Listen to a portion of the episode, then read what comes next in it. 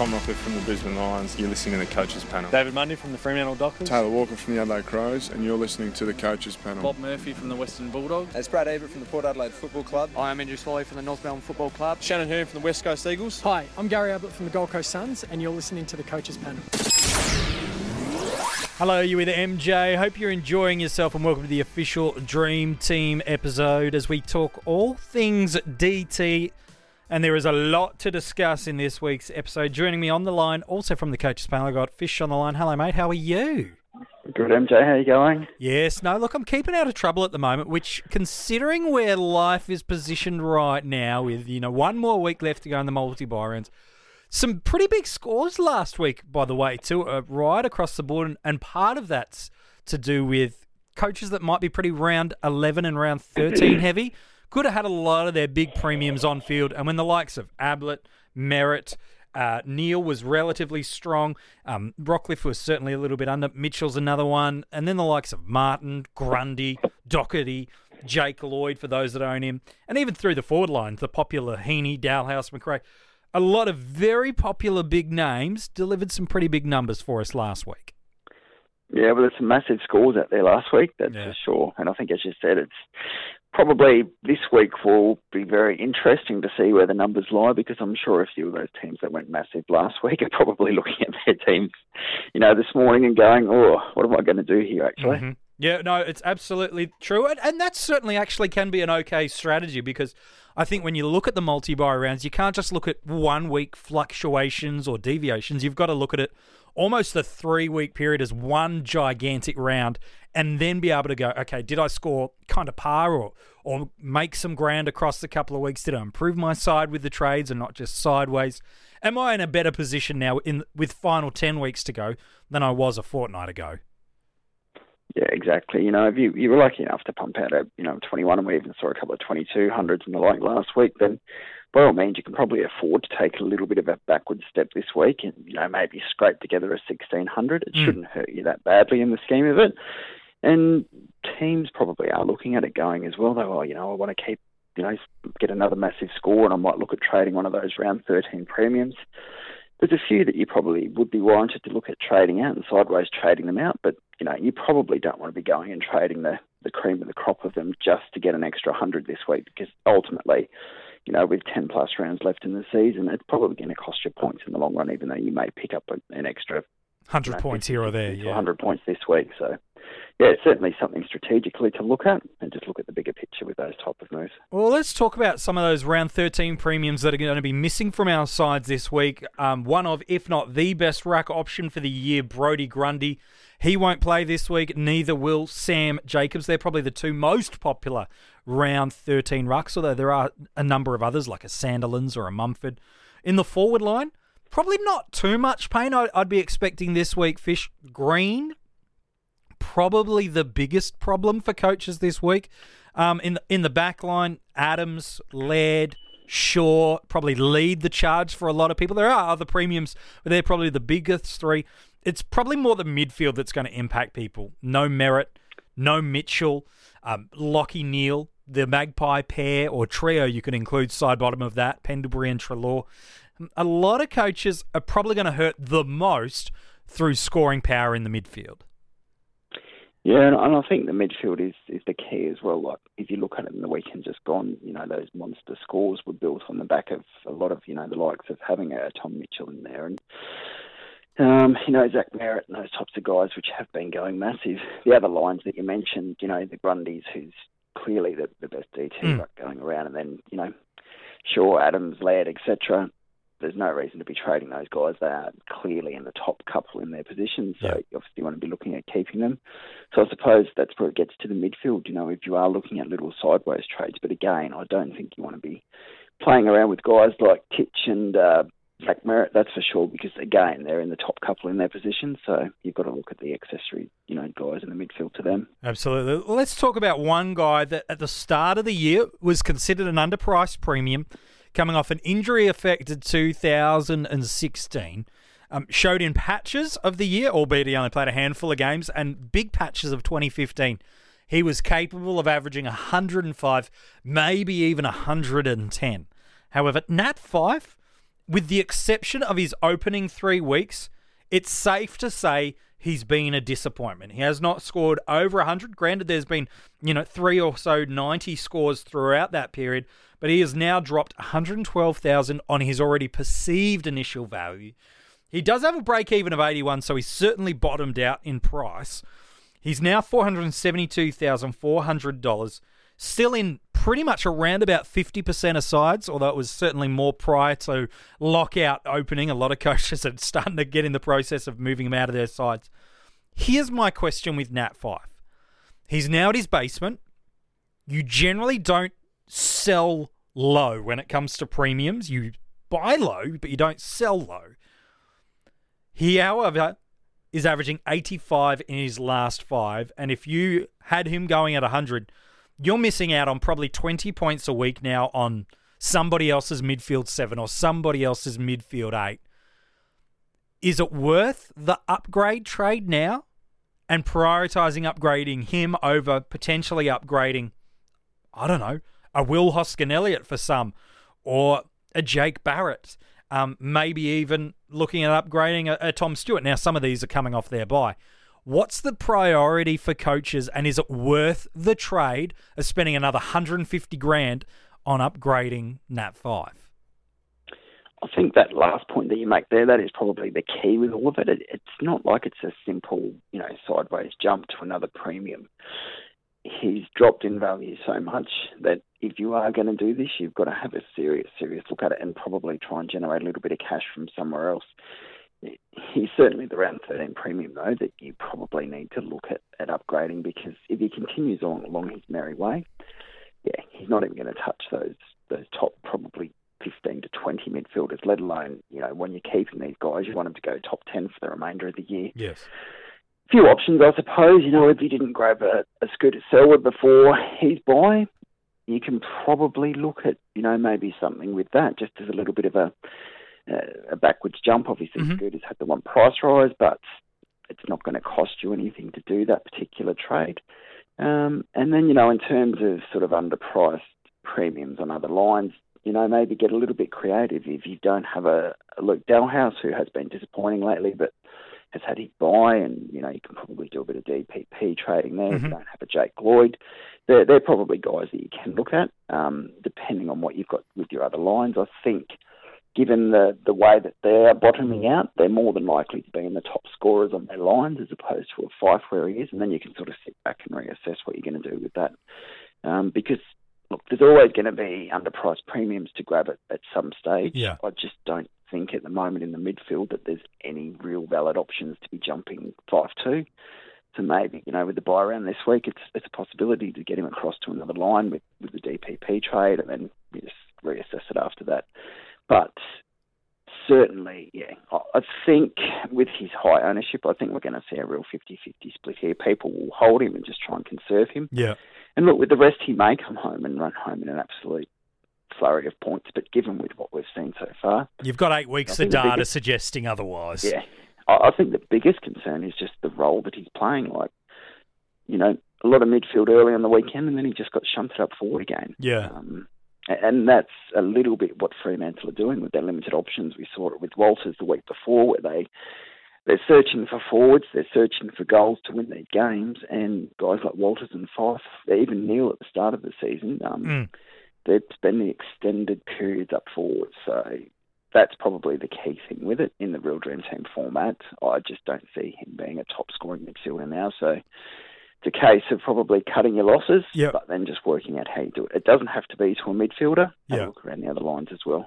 It certainly doesn't. Uh, when you do look at the midfielders and guys that are I, I, guess value in terms of their potential scoring. You could build the case that Joel Selwood, who's around about 570, 580,000, but with the exception of his past three weeks at, at playing at home in Geelong, he's coming off a pretty oh, underwhelming score uh, track. You know, a couple of uh, sub 100 scores in there, certainly boosted by that recent history at Geelong. Uh, Josh Kennedy uh, certainly has got the history of storming home and was solid enough on the weekend with a score of 112. He's around about 550,000. As you've alluded to already, there's a Scott Selwood who's basically a sideways trade or you can go all the way up to maybe some of the premiums that you've missed that are now coming off the bye, um, with uh, the likes of maybe a unique like a Luke Shuey, even a Dustin Martin's incredibly unique, and both those guys have some pretty high ceilings. Um, is there anyone that's fresh off the bye that's probably more on the unique side? Because I think a lot of coaches that are in contention probably have Patrick Dangerfield. Is there some guys in the midfield coming off the bye that you think now they're, they're right and ready to go for a Fyfe trade? I think you know the guys that you mentioned are certainly there. The other one that's not really been spoken about a lot in, in terms of the Geelong midfielders is Mitch Duncan. Mm. Um, when you have a look at the way that his season's gone, and if you have a little bit of a look back, he's just absolutely pumped out, you know, consistently good scores.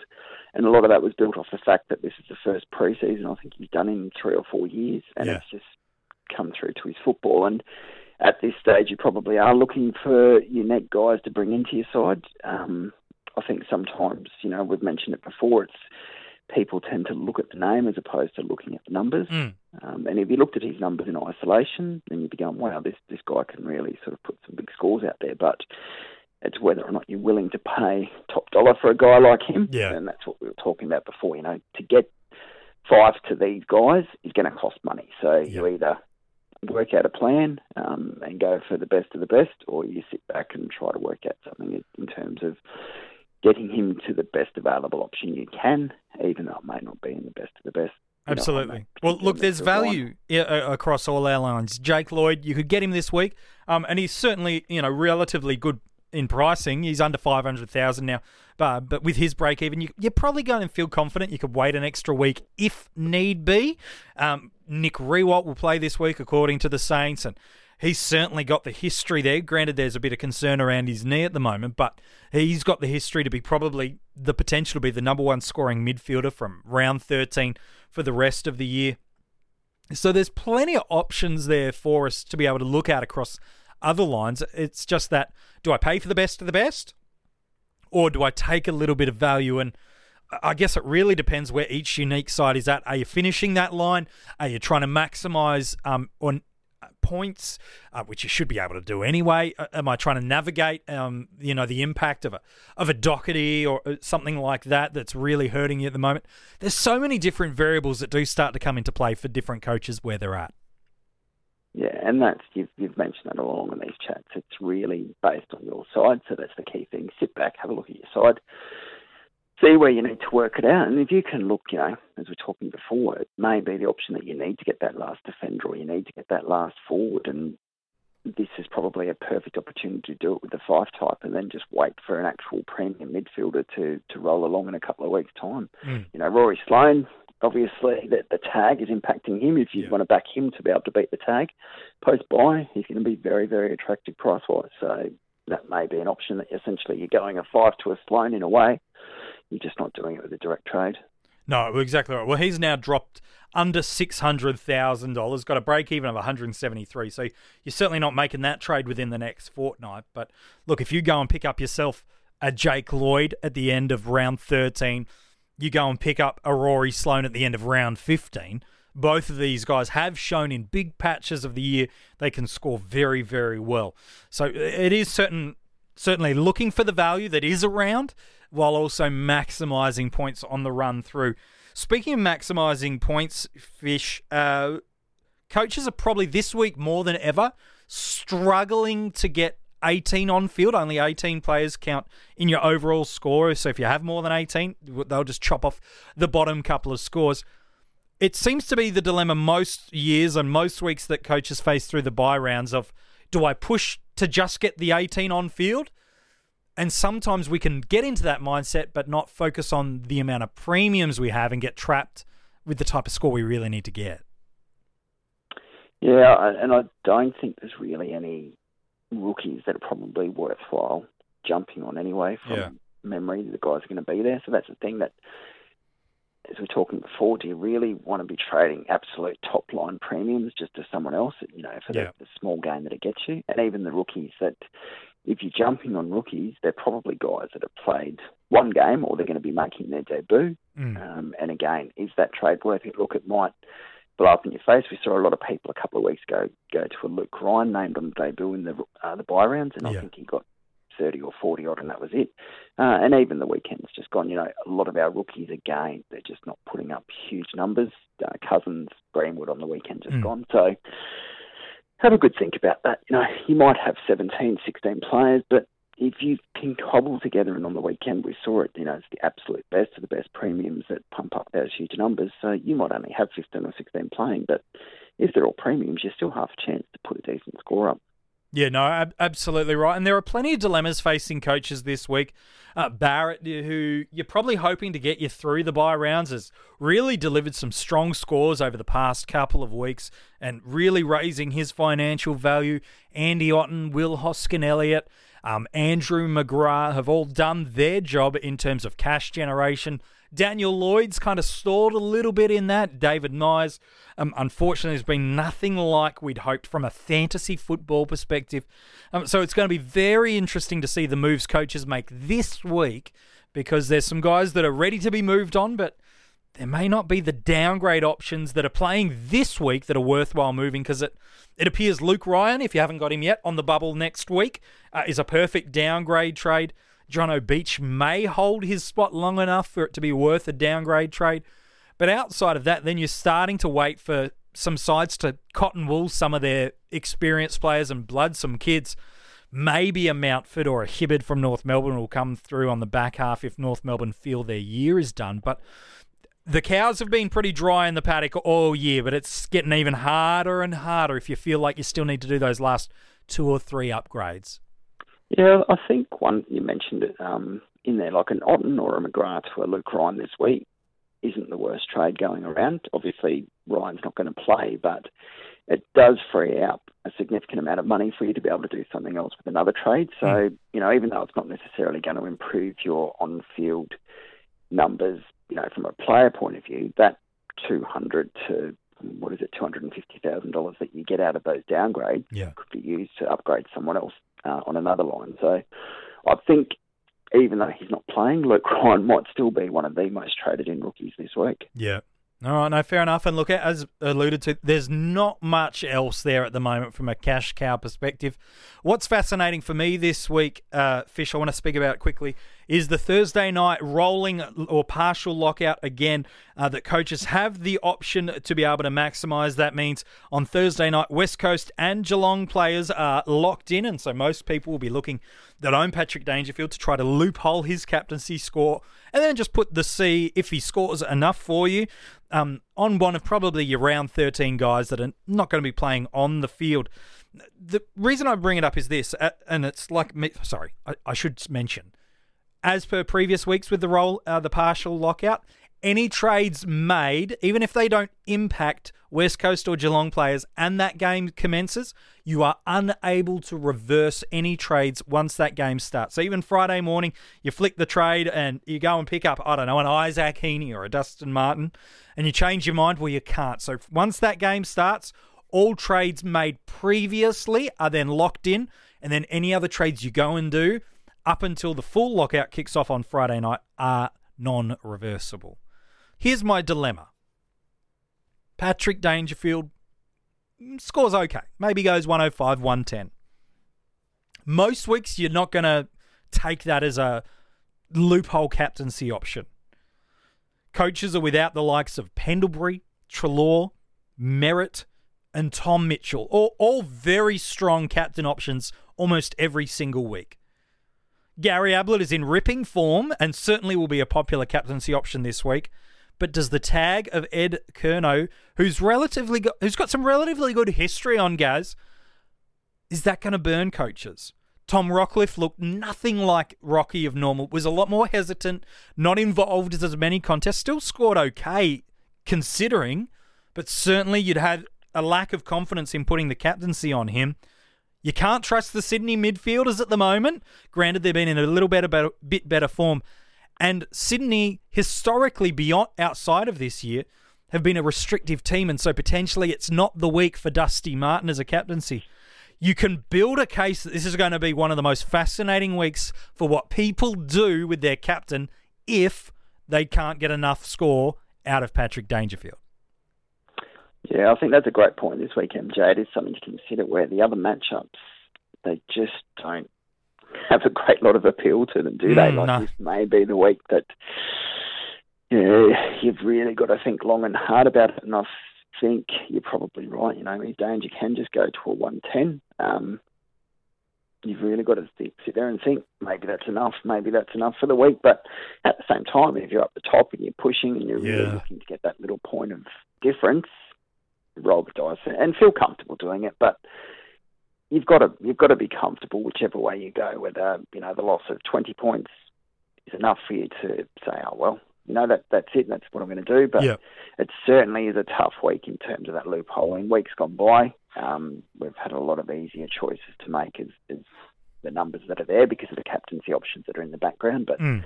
yeah, it is something to consider this week. That little bit tougher to get get that final call made right. Certainly is. All right, mate. Appreciate your thoughts as coaches navigate the final of the bye rounds. Thank you so much. No worries, mate. Thanks, buddy. Keep checking out every single day. The website at sportsdeck.com is where you can go and uh, make sure you make all the adjustments to your DT side this week. Give yourself plenty of options. The hope is that you're pretty close now.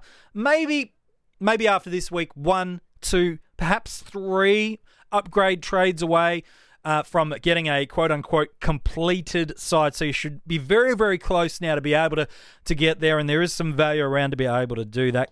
Uh, articles are at the website every single day and the partial lockout this week. Good luck this week. I hope everything goes your way. And from the coaches panel, we'll chat to you soon.